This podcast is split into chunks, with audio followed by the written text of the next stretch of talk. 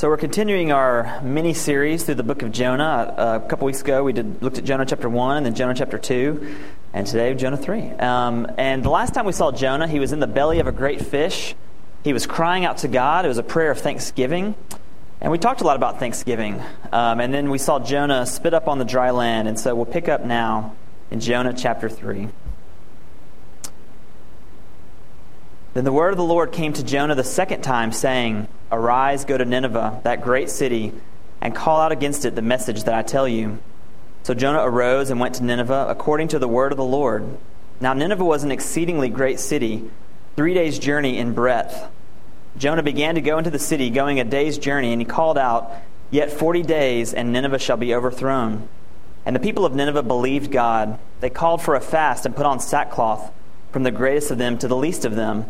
The word reached the king of Nineveh, and he arose from his throne, removed his robe, covered himself with sackcloth, and sat in ashes.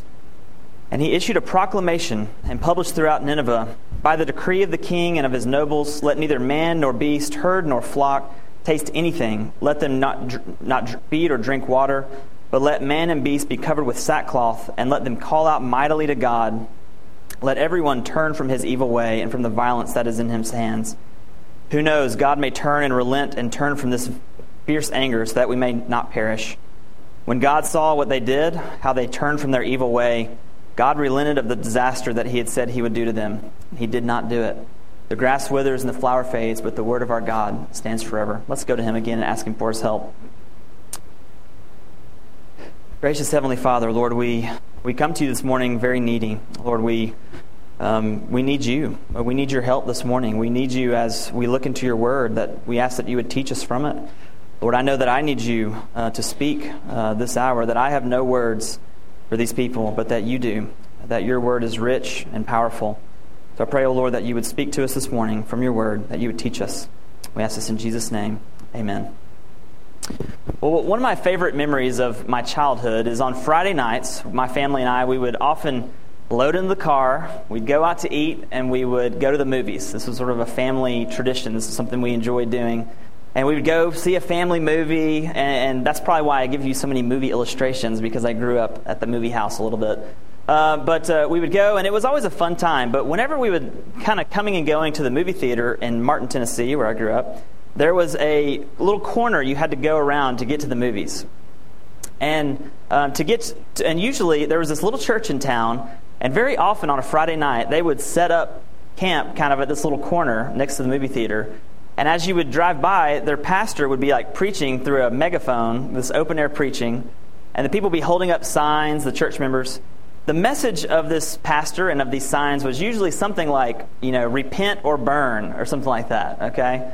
And um, even as a church kid, even as someone who grew up in church, you know, that I think kind of colored my perception of the word repent the word repent and repentance kind of took on this sort of interesting, maybe negative connotation. Like, that's what I think. When I hear the word repent, I think of repent or burn, you know, something like that. And I think maybe for, that's perhaps the way it is for a lot of us. Maybe we, we often associate the word repent or repentance with this sort of fire and brimstone preaching. Maybe you had an open air preacher in your town at some point um, giving a similar kind of message. But, you know, th- these experiences can really kind of color the way that we think about repentance. Um, another big misunderstanding we might have about repentance is that repentance is only something you do when you become a Christian. That you repent of your sins, you believe in Jesus, and that's it. That's, that's, you're done with repentance. Um, rather, what we see from the Bible seems to be that repentance is meant to be a daily part of the Christian life. And so, as this morning, as we look at the book of, as we look at Jonah three, we're going to talk about repentance. We're going to try to sort through some of our misconceptions, some of our misunderstandings, maybe about repentance. Now, when we come to this passage in Jonah 3, there's something important for us to remember about this little book of Jonah. Nineveh was a city in Assyria. Okay, Nineveh, Assyria was like the enemy of Israel. Um, as far as we know, Jonah was not primarily a missionary. We see him sort of functioning as a missionary here in Jonah 3. But as far as we know, Jonah was he was a prophet in Israel. That was his that was his day job. Um, he was a prophet uh, to to God's people in Israel. But um, God sends him to Nineveh, and I think part of what this little book is, the purpose of this little book of Jonah, is to serve as an indictment against Israel. Um, at this time in, in, Jonah, in Israel's history, Israel was steeped in idol worship. They were sinning, they had turned against God. Um, the, God continues to send prophets to them to call for repentance, to preach to them. And their hearts continue to grow colder and colder to this call. Uh, and so, yet, when God sends Jonah to this pagan city of Nineveh, in this pagan country of Assyria, and he preaches, the city repents. And so we see this is the thing that needed to be happening in Israel, but they weren't doing it. And so um, God is showing Israel and us what true repentance looks like. And He's using a wayward prophet and a pagan city to do so this morning. So, with that, um, let's consider repentance this morning. So, the first thing we, we see in this passage is what drives us to repentance. We see that in the first few verses. And the answer is what, what the answer to what drives us to repentance is the Word of God. That's what that's what drives us to repentance. The Word of God, empowered by the Holy Spirit. Now Jonah three begins j- like a mirror copy of Jonah one. Okay, Jonah. God says to Jonah in Jonah chapter one, "Arise and go to Nineveh." And it says Jonah arose and he fled. Okay, and here we get to Jonah chapter three, and verse one says, "The word of the Lord came to Jonah the second time, saying." Arise, go to Nineveh. Okay? But this time, Jonah, he arises and he obeys. But notice what God says to him in, in, in, verse 2 there. He says, Arise, go to Nineveh, that great city, and call out against it the message that I tell you. So Jonah uh, has no words of his own to give to the Ninevites. Okay? Jonah is taking this message that God is giving him. Go and declare this message that I tell you to people in Nineveh. And what is that message? Well, we see the answer in verse 4. We see this Jonah began to go into the city, going a day's journey, and he called out, Yet 40 days, and Nineveh shall be overthrown. Um, now, this is not meant to be a uh, sort of the totality of his message. It's not that he was just repeating that one phrase over and over. Um, but uh, Jonah likely had a, a, a, lot more, a lot more to say to the Ninevites. But this is serving as sort of a summary of what he was saying. The summary of Jonah's message was 40 days and, and Nineveh will be overthrown. There's not really, there's no mention of God, there's no mention of repentance, there's no mention of sin. It's just a warning of judgment, this impending judgment that's coming. And so, um, but look at what the result of it is. Look at verse 5. Look at what, what the result of, this, of his preaching is. And the people of Nineveh believed God. They called for a fast and put on sackcloth from the greatest of them to the least of them. So, this very simple message that Jonah has yet 40 days and, and Nineveh will be overthrown. This very simple message turns the city upside down eh, because it's God's word, because it is powerful, it is, it is active. Um, it had the power to do that because it was a message from God. And God had blessed that message. Um, so, if there's ever a passage, this is sort of a little aside. We're talking about repentance today, but let me just give you a quick little aside here. If there's ever a passage to encourage you about evangelism, I, I would submit Jonah 3 might be it, okay? A lot of times we can be sort of frightened about sharing the gospel. We might, we worry we might not say the right thing. What if I say something that, that turns the person off? What if I say something that pushes them away from Jesus? What if I say the wrong thing or misquote the Bible or something like that? Um, what if my message is just too simple? What if I don't really know enough Scripture to, to share the gospel yet? We have to remember that God blesses His Word that he blesses his gospel, that he is at work in hearts and lives of people. And we can present a very simple gospel presentation to someone, just as Jonah did, and that person respond. That person believe the good news. Um, and so that, let that be just a little aside. That's free of charge today, okay? Just a little aside, uh, an encouragement in our evangelism um, to look at Jonah chapter 3 and remember that salvation belongs to the Lord. So God's word, as we see here, is what drives us to repentance. And this is good news for you and I today because unlike the Ninevites of old, we don't have to wait for God to send a prophet to come walk the streets of Meridian. Um, we have God's word right here, right? We have God's word on our nightstand. We have it on our phones now. Uh, we, you have multiple translations and multiple copies probably in your house. Um, and so we have easy access to it, and we're very blessed in that way. But we see, I think that spending time in God's Word, that's sort of the first step to living a life marked by repentance because that's what drives us to repent. That's what, that's what drives us to repentance, is spending time in God's Word. Now, I think I've told this story, this illustration before, but it was a long time ago, so you probably forgot, so I'm going to use it again. Uh, there's this poem, a poet, a German poet, I believe, named uh, Rilke, Rilke maybe? Uh, he has a poem called Archaic Torso of Apollo.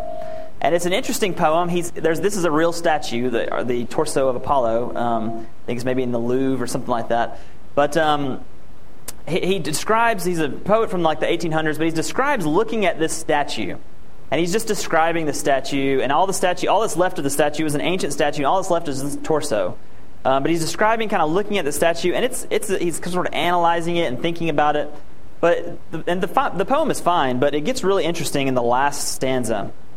He's gazing at this, po- at this, at this statue, and he thinks to himself suddenly that he imagines that the, the statue is gazing back at him. And the last line of the poem, he says, You must change your life. So here's this guy, this poet. He's looking at this beautiful work of art in a museum, and for a moment he imagines that this beautiful work of art is gazing back at him, and it makes him want to change. It makes him want to be a better person. We do not have to imagine that when we come to the Bible. Uh, the Bible promises that. That when we, when we read the Bible, uh, that it is a living and active book. That whenever we gaze into it, it is gazing back at us, um, showing us who we really are. Um, turn with me, if you will, to a very familiar passage, Hebrews chapter 4. It's a familiar verse, but definitely worth our time to go check it out this morning. Hebrews chapter 4.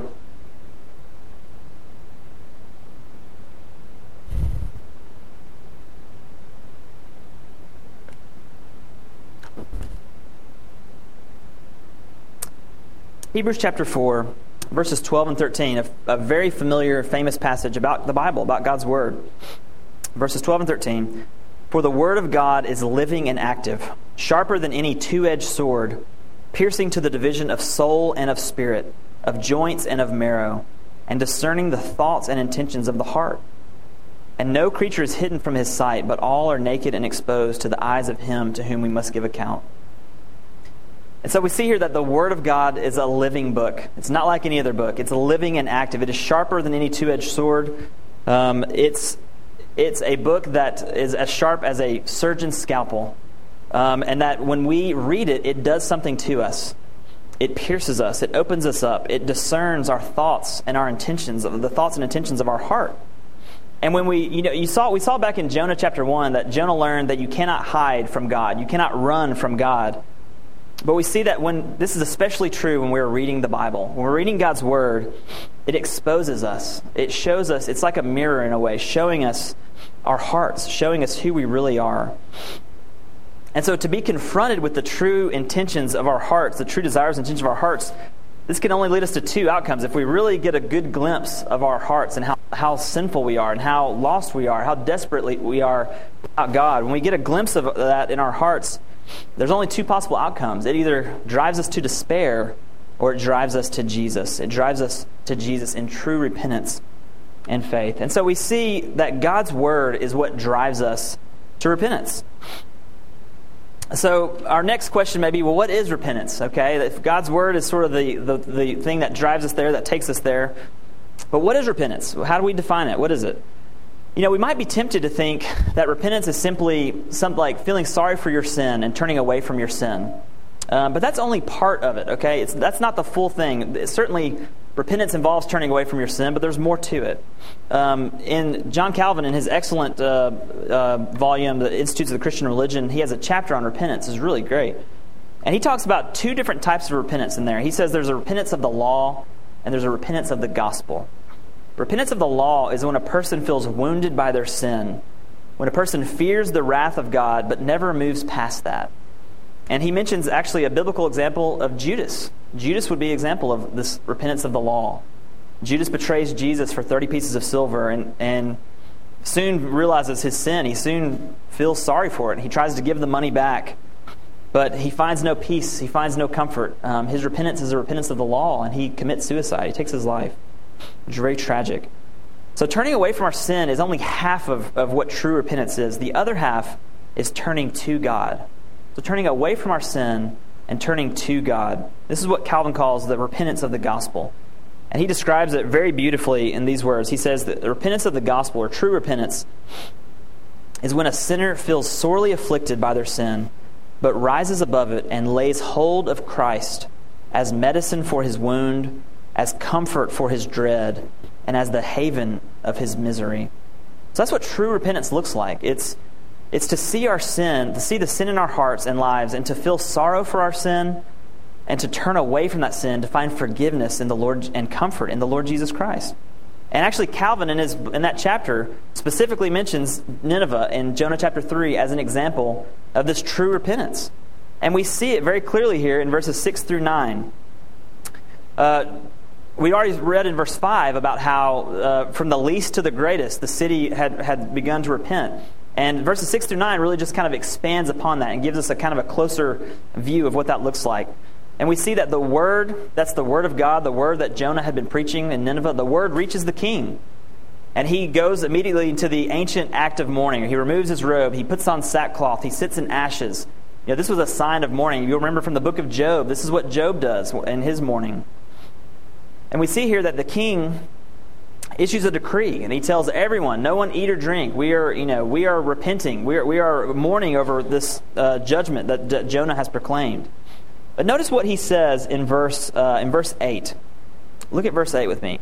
This is part of his decree. He says, But let man and beast be covered with sackcloth, and let them call out mightily to God. Let everyone turn from his evil way and from the violence that is in his hands. And so we see both parts of repentance there. Turn from the evil, your evil way, the violence in your hands, and cry out mightily to God. Uh, these are the, this is true repentance to turn away from our sin, to turn our hearts and minds to God, to cry out to Him, to seek forgiveness. If you want a master class on what true repentance looks like, um, Psalm 51 is the best place to look. Let's turn there for just a moment this morning. We're just going to look at a couple verses, but Psalm 51, you recall, is was written by David after David had sinned with Bathsheba, after he had had her husband Uriah killed. This was a heinous sin in God's eyes, and Nathan the prophet came to him to accuse him.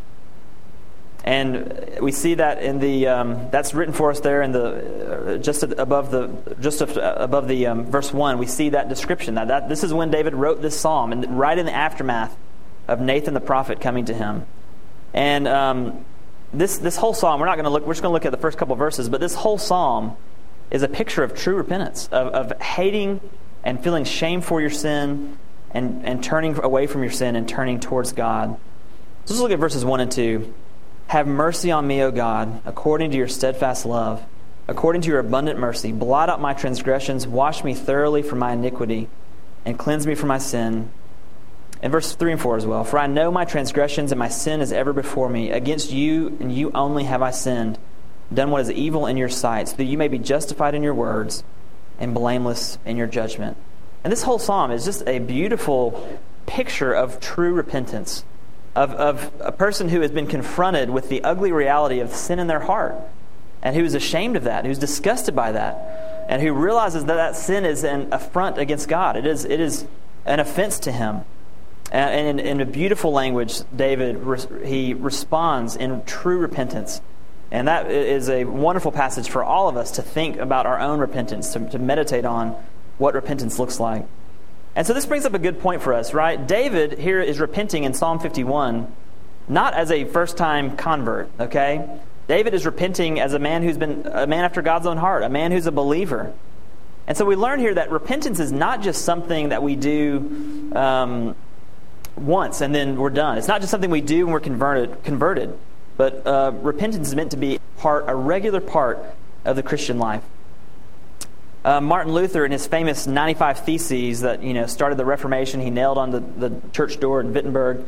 The very first thesis on that document says this When our Lord and Master Jesus Christ said, Repent, he called for the entire life of believers to be one of repentance.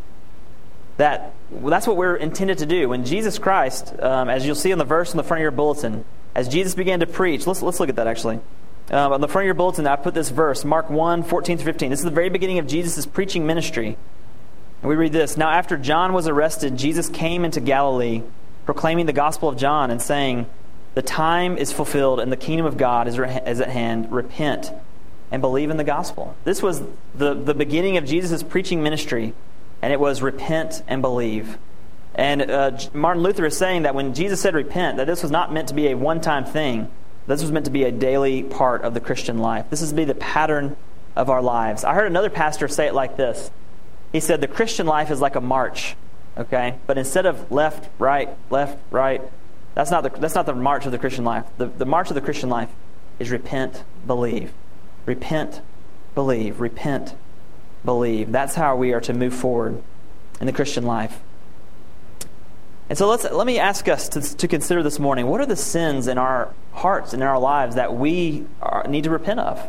What are the things that, that we are in need of repenting of this morning? Maybe it's perhaps it's anger for you. Um, maybe you're angry at God over something that's happened in your life. Maybe you're angry at family members, angry at coworkers. Uh, maybe you're to a point where you realize that you're an angry person that, and you're embarrassed by that. You're ashamed of that. Um, you wish that you weren't that way. It fills you with shame to think about it. And maybe this morning you need to confess that to God. Uh, you need to confess your anger to God. Maybe you need to confess that anger to your spouse and to your children, to your coworker, to someone who's been on the receiving end of that anger. Or maybe for you it's not anger, perhaps maybe it's greed, uh, maybe it's lust, maybe it's pride or worry. But whatever sin that you find yourself wrestling with and being um, hindered by over and over and over, uh, start the daily habit of turning away from that sin and turning to God, to calling out to Him in the name of Jesus uh, to help you, to calling out to Him and asking for forgiveness, confessing that to Him. This is not something that we do once or twice, but this is something as Christians we are to do every day. The Bible promises us and assures us that God is faithful and just, and that when we confess our sins to Him, that He will forgive us and He will cleanse us from all unrighteousness. This is a beautiful promise for us. So that's what repentance is turning away from our sin and turning towards God. What is the result of, of repentance? What, what is the fruit of repentance? What, is it, what does it give us? What does it do for us? Well, we see the answer to that in verse 10, back in Jonah 3. We see this, uh, verse 10. When God saw what they did, how they turned from their evil way, God relented of the disaster that he had said he would do to them, and he did not do it. So, what's the result of repentance? Well, very simply, it's a right relationship with God. God had warned of this destruction of Nineveh. He had warned them, and, and um, the people had turned to him in true repentance, and, and he'd forgiven them. He relented the disaster that Jonah had prophesied, had, Jonah had warned them about, and God's wrath was turned away. And we see this uh, confirmed elsewhere in the Bible too, right? That Romans 5 tells us that before we're con- converted, before we're Christians, we were God's enemies. And yet he loved us. He sent his son for us. And when we repent and believe, when we, uh, when we enter the family of God, when we enter the household of God through faith in Jesus, that now we're no longer enemies. We're his sons and his daughters. It's as if there was a cup of God's wrath that had our name on it, and Jesus drank it. It was meant for us, but he drank it every drop for us. He took it on himself. Um, but what about this daily kind of repentance? Let's talk about that for just a minute. What about when we're already a Christian? Um, we're already a son or a daughter of God. Um, it's not that. Um, how, how, does repentance, how does the daily repentance change our relationship with God there? Well, we know that as a Christian, that God. God does not cannot love us any less than He loves us right now. Okay, we know that, right? That His love is steadfast. God's love does not change. Uh, it, because God's love for us is not based on our performance. God's love for us is based on the work of Jesus, the work that Jesus did on our behalf, the perfect work that He's done. But there is there are still consequences for our sin when we, as a Christian, when we sin. Right? There are still consequences for that. It's just as if when if one of my children disobeys me, I don't stop loving that child, right? But it displeases me. Okay. Well, it's the same way in our relationship with God. When we sin, God does not stop loving us. He does not love us less than He loved us five minutes ago. His love for us does not waver, does not go up and down. His love for us is perfect. But when we sin, we do fall under God's fatherly displeasure. Uh, it does displease Him. It does affect our relationship with Him. It affects our communion with God when we sin. You know, just one little place that, I, that we see this is, it's actually an interesting example, but 1 Peter 3 when uh, Peter is addressing husbands and kind of giving instructions to husbands, he says something very interesting, and I'm, I'm going to paraphrase here, but he basically says, Look, if you're a bad husband, it's going to hinder your prayers, okay? If you're sinning as a husband, if you're sinning against your wife and being a bad husband, then it's going to hinder your prayers. Your prayer life, your relationship with God is going to be affected. Your communion with God is going to be hindered, it's going to be affected. Another very uh, famous passage uh, that deals with this is in Hebrews chapter 12. Let's turn there again, back to Hebrews. Uh, look at Hebrews chapter 12. And this passage um, is one that tells us that as Christians, when we sin, we, we fall under God's fatherly displeasure, and sometimes God disciplines us for our sin, okay? And this does not mean that God is mad at us. If, we, if God disciplines us, it doesn't mean He's mad at us, doesn't mean He doesn't love us anymore. In fact, God's discipline is a sign that He does love us. Um, and this passage is going to, it, mentions that, uh, that His discipline is actually a sign of His love for us. So let's look at um, Hebrews chapter 12. And this whole passage deals with it. We're just going to read verses 5 through 7. And the writer to the Hebrews says this And have you forgotten the exhortation that addresses you as sons? My son, do not regard, do not regard lightly the discipline of the Lord, nor be weary when reproved by him. For the Lord disciplines the one he loves, and chastises every son whom he receives. It is for, the, it is for discipline that you have to it is for discipline that you have to endure. God is treating you as sons.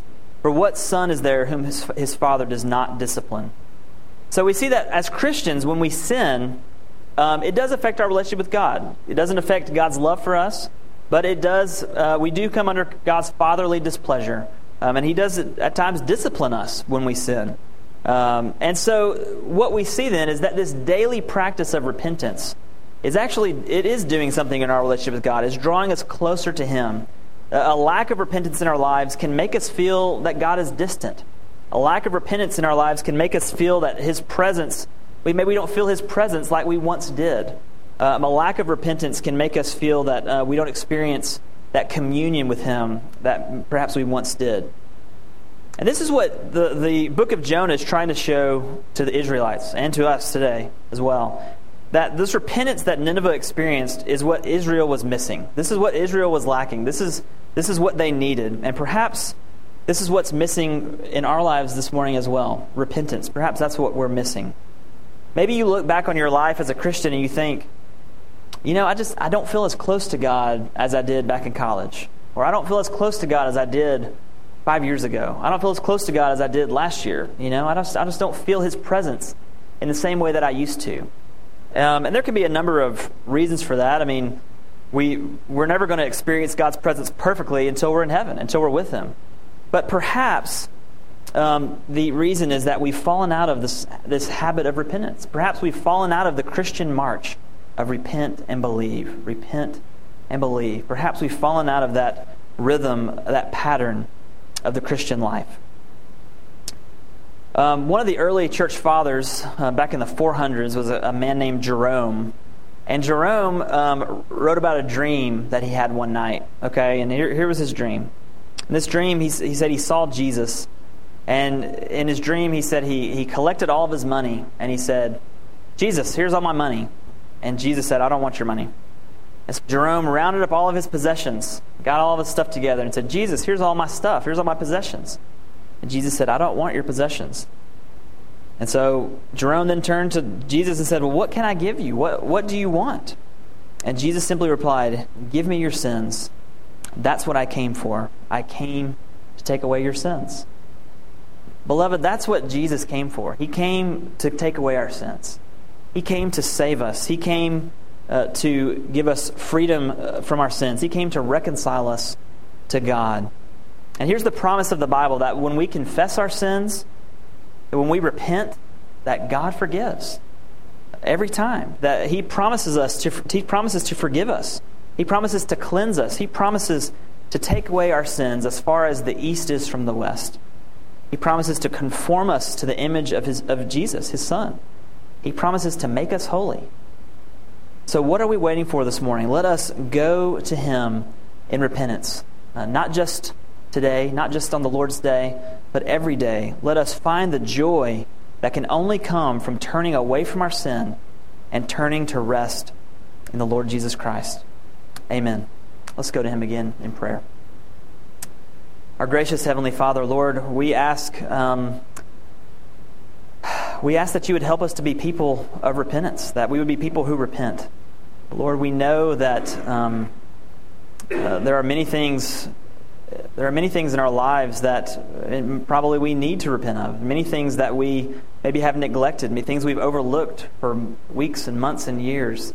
Lord, we pray that your, the sweetness of the gospel, the sweetness of your forgiveness, uh, the joy of your salvation, we pray that these things would draw us to you in repentance, that we would experience again the freshness of the communion, uh, the, the joy of that communion, the joy of your presence with us, Lord, that we would experience that again as we uh, follow you in faith and in repentance. We ask all these things in the name of Jesus. Amen.